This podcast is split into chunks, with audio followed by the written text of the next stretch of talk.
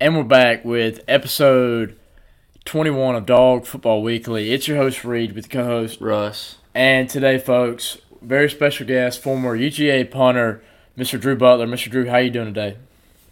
Reed and Russ, what's up, boys? I'm doing great. How are you guys? Doing pretty Doing well. good. Well, Russ, you start us off. We're gonna start off with a pretty heavy hit question here. What Obviously, you played for Georgia. What is your favorite moment playing as a Bulldog? Man, that's a great question. Um, a lot of good memories. You know, unfortunately, back when I was there, we were not as good as they are now. Uh, what's going on in Athens is obviously really special, and back-to-back national championships is just unprecedented. It's been really fun to be back in the Atlanta and Athens area and follow along with the team. But when we were there, you know, we made it back to the SEC championship for the first time in a while. That was 2011. Uh, and that was after a pretty rough season in 2010 when we had lost our bowl game. Uh, we finished the season six and seven. I was going into my senior year the next year, and we actually lost the first two games Mm. of the 2011 season. We lost to Boise State in those red Power Ranger jerseys and the Georgia Dome Chick Fil A Kickoff Classic game. Yes, sir. And then we lost to South Carolina. So we started off the season 0 and 2. Uh, and then we won 10 straight games and we won the SEC East. In the middle of that 10 game stretch, we beat Tennessee in Knoxville, and it was Coach Richt's 100th victory at Georgia. That, that was a lot of fun. It was a night game in Knoxville. Uh, we took care of them pretty good. It got a little tight, like late in the third quarter, early in the fourth quarter, but we were able to put the game away. Uh, we had a pretty special celebration for Coach Richt afterwards as well. Uh, and that was uh, always still a really special moment for me was being on that team and being a senior when Coach Richt got his 100th victory at Georgia. Yes, sir. Well, I got a question for you. I just want to know what was it like playing under head coach Mark Richt? Coach Richt's the best, man. Um, still talk to him to this day. You know, he came to my wedding. Uh, I, I've seen him in person quite a few times. He's done some things for me, and um, I just I, I look up to him, and I'm so appreciative now, being 33 and having three kids of my own and a family, of what he taught me when I was on his football team that had nothing to do with football. Um, Yes, you know, those life guidance moments that Coach Richt provided for all of his players uh, really sets him apart from everybody else. And I always tell people this about Coach Richt. The person that you saw on the Monday press conferences in the media, the person that you saw talking on the TV throughout the week, the person that you saw on the sidelines or after the game, Coach Richt was super consistent. That, that's exactly who he was, and he remained that person. And I think that's what made him uh, really resonate with his players was his authenticity. So I'm still thankful for some of the things that he's taught me. I, I look back on some of the things that he did teach me, and I, and I bring them back into my everyday life still. So highly appreciative of Coach Richt, no question. Yes, sir. Well, he's obviously we're we're 15 years old, so we were kind of. I th- I was eight years old when he was fired. Yeah, So, yeah, I- I remember-. I remember the early. I remember kind of the latter stage of his career, and I mean it's all positive memories for me. Really. Um, one question I have for you. Obviously, you were an All-American punter, but your quarterback is maybe my favorite Georgia Bulldog of all time, Aaron Murray. Obviously, that was the tail end of your career at Georgia. But tell me a little bit about Aaron. Yeah, Aaron's a great guy. You know, I've known Aaron forever. I hosted him with my roommates on his official visit when he decided to come to Georgia. Uh, obviously, his record speaks for itself as a Bulldog. He holds pretty much every single passing record there is to hold uh, during his time at UGA. And I think what's really special is that Mike Bobo was his offensive coordinator. They had some pretty prolific offenses back then. College football was different uh, in the early 2010s. Uh, and now Coach Bobo is back to being the offensive coordinator at Georgia. He's going to be able to tap his starting quarterback, which I'm really excited to see who comes out of spring camp as kind of the starter. If they even name one of them, I doubt they do. Uh, but Aaron, man, he was ultra consistent. He is one of the toughest competitors I would say that's ever come through Georgia. Uh, he set the standard for what a Georgia quarterback should be, which led to the likes of Jake Fromm, uh, which then led to the likes of Stetson Bennett, uh, and it's brought multiple national championships to Georgia through kind of the foundation that Aaron set. Yes, sir. Well, the other night, me and my partner Russ, we went to the um, Macon Touchdown Club, and Kirby Smart was the guest speaker. Um, one thing that really Russ didn't stand out to you too is he said one of the things that he preaches to his team is you have to be willing to eat off the floor. And you know that's something that you know it made me laugh and it made it made Russ laugh. But I started it's really stuck with me the past couple days and I've thought about it a lot. And I really see how that's applicable to this team last year and how it can be ac- applicable to next year's team because you just won a national championship for the first time in 40, 41 years. And so everybody's immediate reaction was next year's team's not going to be as good. They won't go back to back. They won't even make the playoffs. And just that intensity and that hunger that drove them to go to play even better than they did the year before at 15 and 0, perfect season, and a 65 to 7 complete domination in the national title game. What do you have to say about that? Yeah, I think one of the most special things about Coach Kirby Smart is that he finds ways to truly motivate his players. If you look back at the college football playoff and then the national championship game last year, you know, everybody who's not a Georgia fan was calling Georgia players crazy because they were like, Georgia Bulldogs are saying everybody's thinking they're not that good. Nobody thinks they can win. Nobody says they should be here. Georgia players were saying that the media was picking them to win six or seven games, but that just simply wasn't the truth at all. I mean, Georgia was a 15 and a half point favorite in the national championship game. They ended up winning by 58 points. Mm. And they also took care of Ohio State in one of the greatest college football games ever. But I think what's unique about that is that the messages that Kirby sends to the players really resonate. Uh, and they believe in it. He, he almost brainwashes these kids for the betterment of the team to get the egos out of the room, have everybody put their hand in the pile, and that takes somebody really special. And, and that's what Kirby Smart is. I think what's unique about that is there's a book I would highly recommend both of you guys get this book read it. It's an easy read. It's called It Takes What It Takes by Trevor Moawad. Uh, Trevor Moawad was a sport performance psychologist who Georgia and Kirby Smart actually brought to UGA when Kirby first came to Athens. And he's worked with Nick Saban. He's worked with Jimbo Fisher when Jimbo was at Florida State.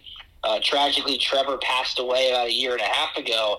But in that book, you'll hear and you'll understand a lot of the things that coaches like Kirby Smart and Nick Saban say in the media. Uh, and one of the things that Coach Saban's been talking about recently, and I've heard Kirby talk about it as well. Trevor writes about it in his book, and it kind of goes to the eating off the floor comment. Is there something called the illusion of choice? And what does that mean? What is the illusion of choice? And Kirby Smart and Nick Saban and Trevor Moawad will tell you the illusion of choice is when individuals think that they have a choice in order to get an outcome. And that's not true, right? Trevor Moawad writes in the book, he goes, I'll stand in front of a team meeting room and I'll say, if you want to lose weight, what should you eat? And he'll hold up an apple and then he'll hold up a candy bar, right? You don't have a choice. If you want to lose weight, you have to eat the apple, okay? You can't eat the candy bar and then say, oh, well, tomorrow I'm going to eat two apples. Nick Saban always talks about it. Actions have consequences. You have to wake up and go to class and work out and put the work in and go to study hall and then go to practice and then get in the film room if you want to be great and if you want to win championships.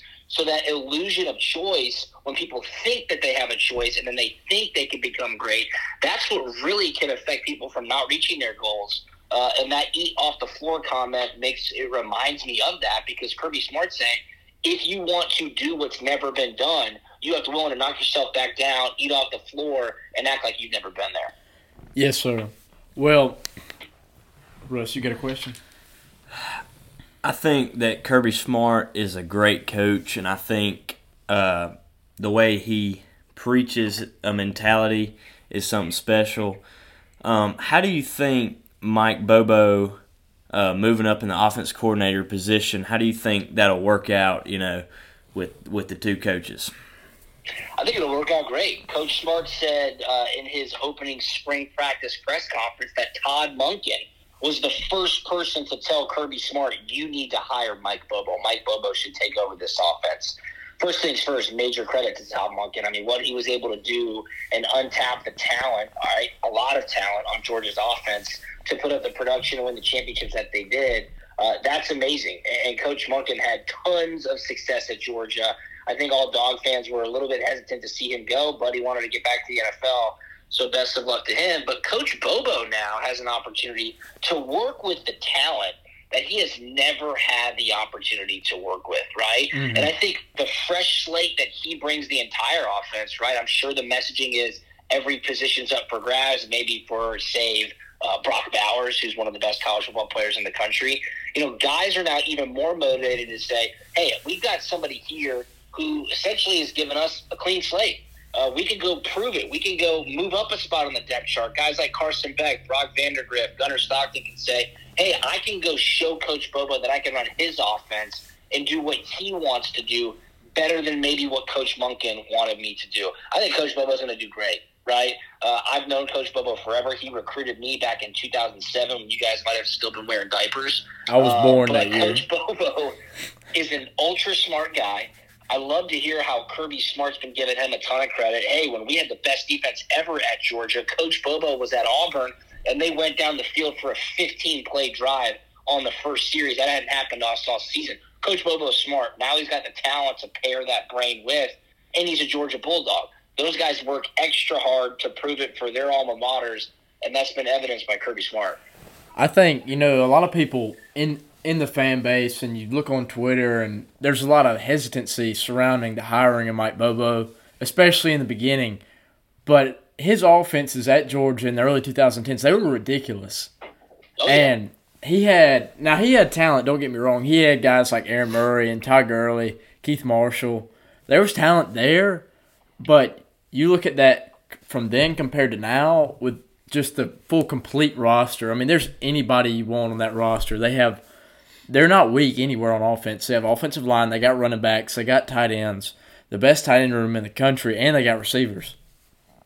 There's no doubt, and, you know Georgia Bulldog fans that are the greatest in the country. They're extremely passionate, uh, and that shows up in spades on Twitter. There's no doubt about it. And I kept seeing the comparisons to what Coach Bobo did as a head coach at Colorado State. Well, that does not matter because Coach Bobo is not the head coach at Georgia.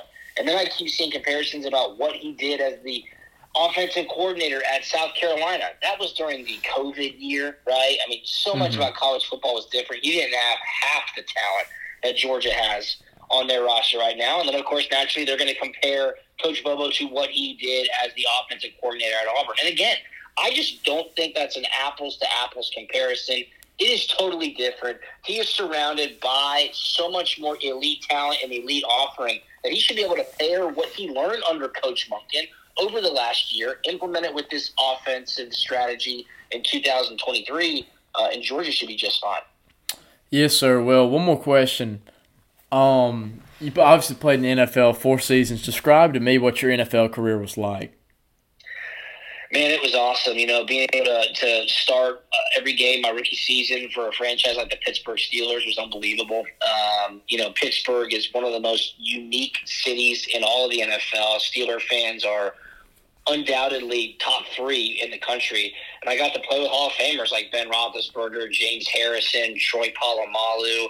I got to play with my high school teammate Cameron Heyward, who's still Mhm. on the Pittsburgh Steelers. He's an All-Pro. Uh, and then I was able to finish out my career with the Arizona Cardinals. Uh, and we were really, really good, which is awesome. There might not be anything more fun than playing really elite, high level football and winning week after week in the NFL. We, we in 2015 we went 13 3. Uh, We Mm. made it to the NFC Championship game. You know, and getting to play with Hall of Famers like Larry Fitzgerald, Carson Palmer, Dwight Freeney, like watching those guys uh, put in the work, get so close to going to the Super Bowl, uh, get excited, make plays in big moments. Uh, the NFL is extremely special. It is a privilege, just as playing at a place like Georgia is. Uh, and I'm forever grateful for the time that I got while I was in the league. Um, and I wish I was still playing.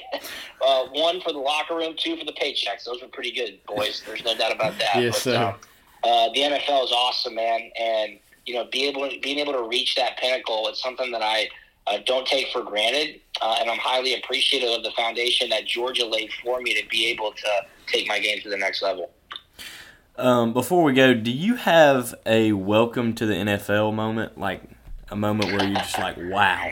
Yeah, I mean, like seeing James Harrison, Ryan Clark, like the guys who are on ESPN now, and, Yes, sir. you know, those guys were were they were hard on me because I was a rookie punter, and you got to keep in mind, NFL locker rooms are 53 players, right? Yes, sir. College locker rooms are 125. It's just so much bigger. It's so much younger. you know, I'm 21, 22 years old walking into this NFL locker room, um, and there's 50 other guys in there. And they're like, who the hell is this dude from Georgia? Uh, he's a punter. You know, you got to earn your way into that respect. You know, later on in my career, if you wanted to call it my welcome to the NFL moment, uh, even though I had plenty my rookie year in Pittsburgh, uh, I tackled Devin Hester. Uh, it was Thanksgiving week. We played the Atlanta Falcons. I was with the Arizona Cardinals. Uh, hit a great punt. Hester did what he did. I tackled Hester. He did not score wow. a touchdown. Uh, Eric Weems got called for holding. The special teams coordinator got called for personal foul because he was on the field screaming at the ref. Uh, everybody was high fiving me on the feet on the bench afterwards because I saved the touchdown. They got the two penalties. Then the Falcons missed a field goal, so there were no points on the board. I was like, wow, that was awesome. Um, and then I got fined on Tuesday because my hand got caught up in Hester's face mask, and I got fined by the NFL. That sucked. Uh, mm. That was a welcome to the NFL moment. But again, Devin Hester didn't score, so there you go. Man, we'll wrap it up. That that's something there. Think you made a good play, and you end up being fined. Yeah, what's up with that, man? and you're a punter too. I mean, that's and that's the greatest return man of all time. You just tackled. Hey, I tackled him, right? Yes, and he sir. didn't score, so I can't be on that highlight reel, which is all good by yes, sir. All well, right. thank you so much for joining us today, Mr. Drew. We enjoyed it. All right, boys. Appreciate you guys, and go dogs. Yes, sir. Well, that's gonna be it. You wrap it up, Russ. That's gonna be it for today's episode. We'll see y'all next week, and we'll have a special guest on. Not sure who it is quite yet, Working on but it. we're working on it. Thank you.